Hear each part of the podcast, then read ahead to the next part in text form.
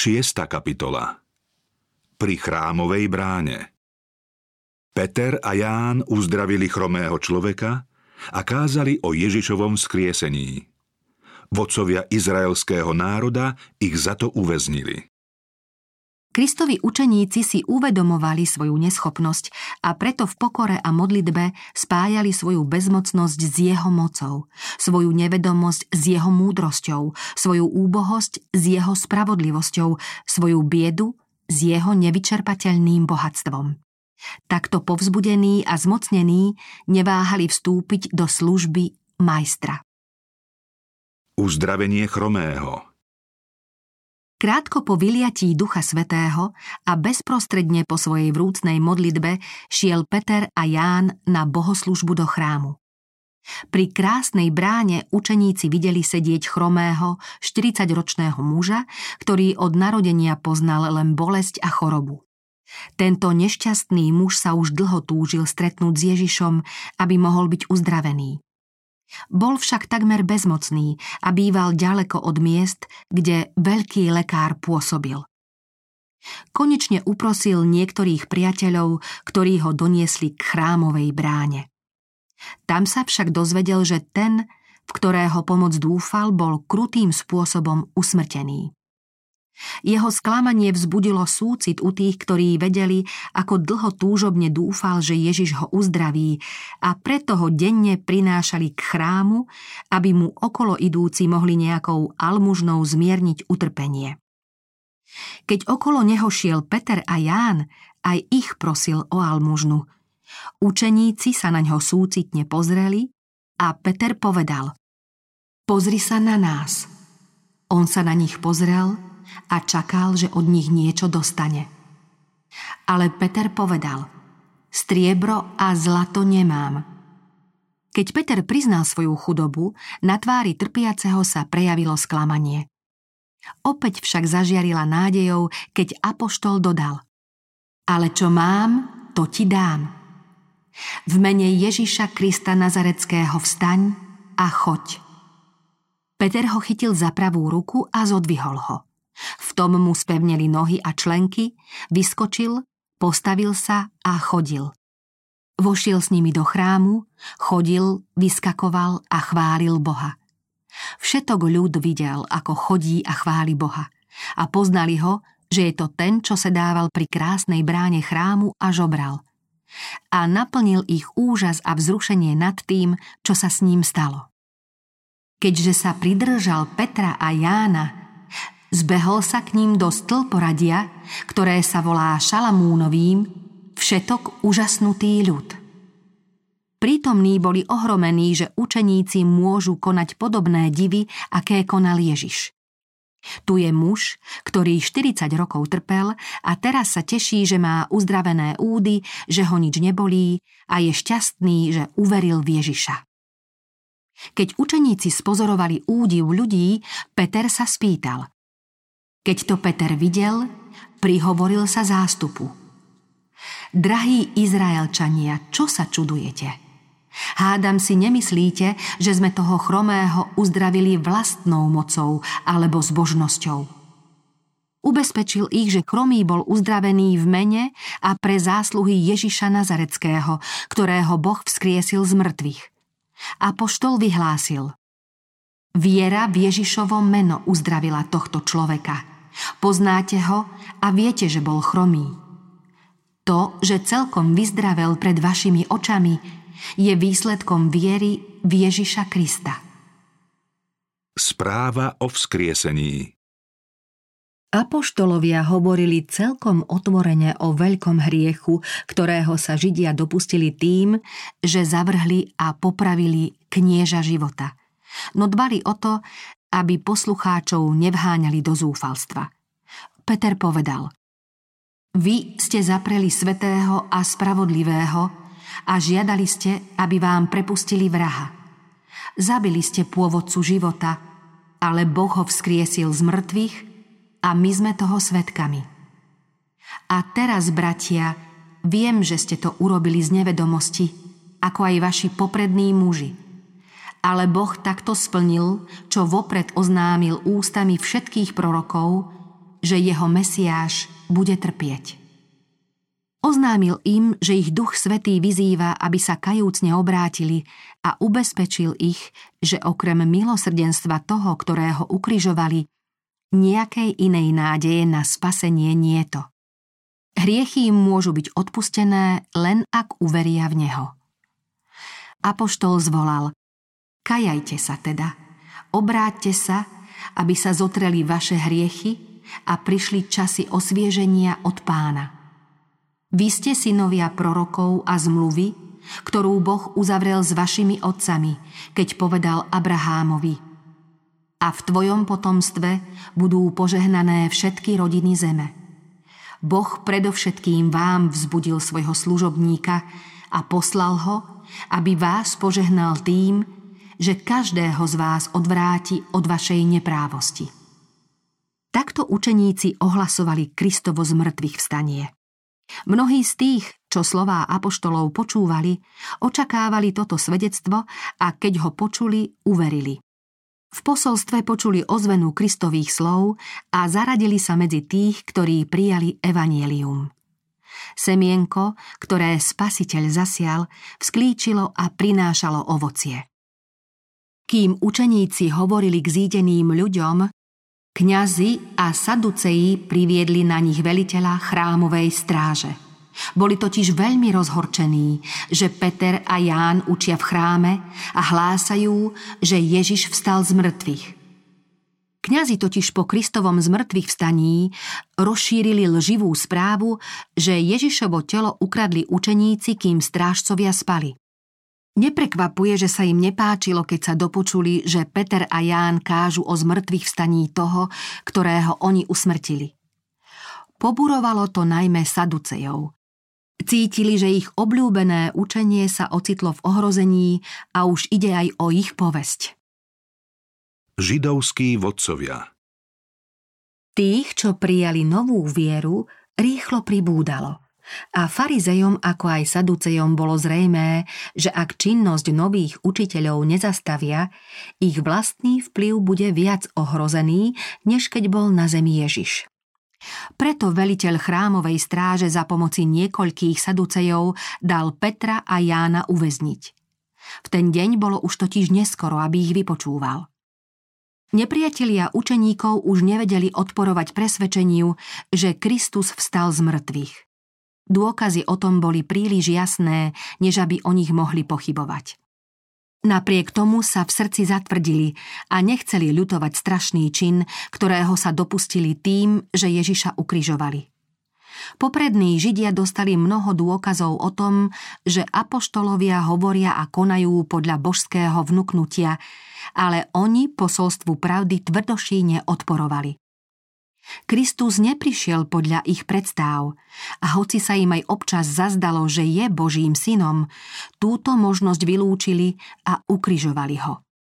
Boh im však vo svojom milosrdenstve dával stále nové dôkazy. Aj teraz im poskytol ďalšiu príležitosť, aby sa k nemu obrátili. Poslal učeníkov s posolstvom, že zabili knieža života. Toto strašné obvinenie malo byť ďalšou výzvou kajať sa. Židovskí učitelia si však boli príliš istí vlastnou spravodlivosťou, než aby pripustili, že obvinenie za ukrižovanie Krista môže byť z príkazu Ducha Svetého. Keďže sa kňazi svojvoľne rozhodli odporovať Kristovi, každé ďalšie odmietnutie ich v tomto postoji len utvrdzovalo. Ich neústupčivosť neustále rástla. Nebolo to preto, že by sa nemohli podriadiť. To predsa mohli – oni však nechceli. O záchranu sa pripravili nielen preto, že spáchali zločin a zaslúžili si smrť, nielen preto, že zabili Božieho syna. Bolo to preto, že tvrdošíne odporovali Bohu. Svojvoľne zavrhovali svetlo a umlčovali presviečajúci vplyv ducha. Počínali si ako neposlušné deti, preto sa tak odmietavo správali aj k Božím poslom. Zhubnosť ich vzbury sa stupňovala každým ďalším prejavom odporu proti Bohu a posolstvu, ktoré zveril svojim služobníkom. Židovskí predstavitelia svojou nekajúcnosťou deň čo deň vzdorovali a pripravovali sa na žatvu toho, čo zasiali. Boží hnev sa obracia proti nekajúcným hriešnikom nie pre spáchané hriechy, ale preto, že napriek výzvam kajať sa, zotrvávajú v odpore a že ostávajú v hriechoch, ktorých sa dopúšťali v minulosti napriek svetlu, ktoré dostali. Keby boli židovskí vodcovia uznali presvedčujúcu moc Ducha Svetého, bolo by im odpustené. Oni sa však rozhodli neustúpiť. Takisto sa aj zatvrdilý hriešnik dostáva svojím odporom tam, kde ho už Duch Svetý nemôže ovplyvniť. Petrova obhajoba V deň po uzdravení chromého muža zišiel sa Annáš, Kajfáš a ďalší chrámoví hodnostári na výsluch a dali si predviesť väzňov. Práve v tejto miestnosti a pred niektorými z prítomných mužov sa stalo, že Peter hanobne zaprel svojho pána. Rozpomenul sa na to, keď teraz sám stál pred súdom. Mal tak príležitosť napraviť svoju vtedajšiu ustrašenosť. Prítomní, ktorí si pamätali, ako sa Peter zachoval pri výsluchu svojho pána, boli presvedčení, že teraz ho ľahko zastrašia, ak mu pohrozia väzením a smrťou. No Peter, ktorého tu vypočúvala veľrada, už dávno nebol tým prchkým a sebaistým Petrom, ktorý zaprel Krista v jeho najťažšej hodine. Odvtedy, ako žalostne sklamal, prežil obrátenie. Už nebol pyšný a vystatovačný, ale skromný a sebakritický. Bol mužom plným Ducha Svetého a s jeho pomocou bol odhodlaný zbaviť sa poškvrny, ktorú svojim odpadnutím spôsobil a preto vyvyšoval meno, ktoré kedysi zaprel. Kňazi sa až dosiaľ vyhli akejkoľvek zmienke o ukrižovaní a zmrtvých vstaní. Ak chceli dosiahnuť svoj cieľ, museli sa obvinených predsa len opýtať, akým spôsobom vyliečili chorého. Spýtali sa teda, Akou mocou alebo v mene koho ste to urobili? S posvetnou odvahou a v moci ducha Peter nebojácne vyhlásil. Nech je známe vám všetkým a všetkému izraelskému ľudu, že v mene Ježiša Nazareckého, ktorého ste vy ukrižovali, ale Boh ho vzkriesil z mŕtvych, stojí tento človek pred vami zdravý. On je kameň, ktorý ste vy, stavitelia, zavrhli a on sa stal kameňom uholným. A v nikom inom niet spásy, lebo nie to pod nebom iného mena daného ľuďom, v ktorom by sme mali byť spasení. Židovských predstaviteľov táto smelá obhajoba vyľakala. Nazdávali sa, že výsluch pred veľradou učeníkov zastraší a zmetie. Namiesto toho však títo svetkovia hovorili tak presvedčivo, ako hovorieval Kristus a umlčali odporcov. V Petrovom hlase nebol ani náznak strachu, keď o Kristovi vyznal. On je kameň, ktorý ste vy, stavitelia, zavrhli a on sa stal kameňom uholným. Peter vo svojom prejave pripomenul kňazom to, čo dobre poznali. Proroci hovorili o zavrhnutom kameni a keď sa raz Kristus zhováral s kňazmi a staršími, povedal Nikdy ste nečítali v písme Kameň, čo stavitelia zavrhli, stal sa kameňom uholným. To sa stalo napokyn pána. Vec v našich očiach obdivuhodná? Preto vám hovorím, vám sa Božie kráľovstvo vezme a dá sa národu, ktorý bude prinášať úrodu – kto padne na ten kameň, doláme sa a na koho on padne, toho rozdlávi. Keď kňazi počúvali smelú reč apoštolov a zbadali, že sú to ľudia neučení a prostí, veľmi sa čudovali, spoznali ich, že boli s Ježišom. O učeníkoch po premenení Krista čítame, že na konci tohto obdivuhodného výjavu nevideli nikoho, len samého Ježiša. Samého Ježiša. Tieto slová obsahujú tajomstvo života a moci. Toto tajomstvo je príznačné pre ranú cirkev. Len čo učeníci počuli prvé Kristové slová, poznali, že ho potrebujú. Hľadali Krista, našli ho a šli za ním. Boli s ním v chráme, pri stole, na úbočiach i na poli. Boli ako žiaci s učiteľom. Každý deň prijímali od neho posolstvo väčšnej pravdy. Učeníci aj po spasiteľovom na nebo vstúpení cítili, že ich sprevádza jeho božská prítomnosť, plná lásky a svetla. Ako by bol Ježiš medzi nimi osobne prítomný. Ježiš, spasiteľ, ktorý sa s nimi prechádzal, zhováral, modlieval a do srdc im vlieval nádej a útechu, odchádzal od nich do neba s posolstvom pokoja na perách. Keď spolu s anielským zástupom vystupoval hore, počuli jeho slová. Ja som s vami po všetky dni až do konca sveta. Ježiš odišiel do neba v ľudskej podobe. Učeníci vedeli, že aj pred Božím trónom je stále ich priateľom a spasiteľom, že aj naďalej sa o nich zaujíma a že s trpiacim ľudstvom bude navždy spojený. Vedeli, že pred Bohom sa odvoláva na zásluhy, ktoré získal svojou krvou, ukazuje prebodnuté nohy a ruky ako dôkaz ceny, ktorú zaplatil za svojich vykúpených. Táto myšlienka ich posilňovala, aby preňho vydržali všetko utrpenie. Teraz s ním boli spojení užšie, než keď bol na zemi medzi nimi.